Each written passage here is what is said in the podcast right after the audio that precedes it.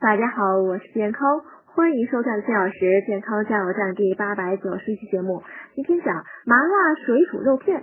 第一步，摘洗干净黄豆芽。第二步，里脊肉洗净切片，加入酱油、料酒、糖、胡椒粉、鸡蛋清、淀粉，抓拌均匀。第三步，葱姜蒜瓣切碎，准备好豆瓣酱和火锅底料。第四步。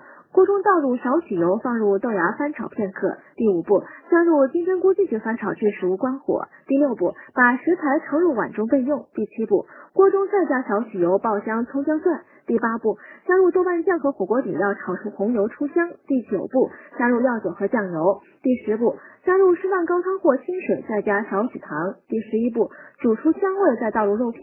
第十二步，烧煮两分钟，加盐和鸡精调味，关火。第十三步。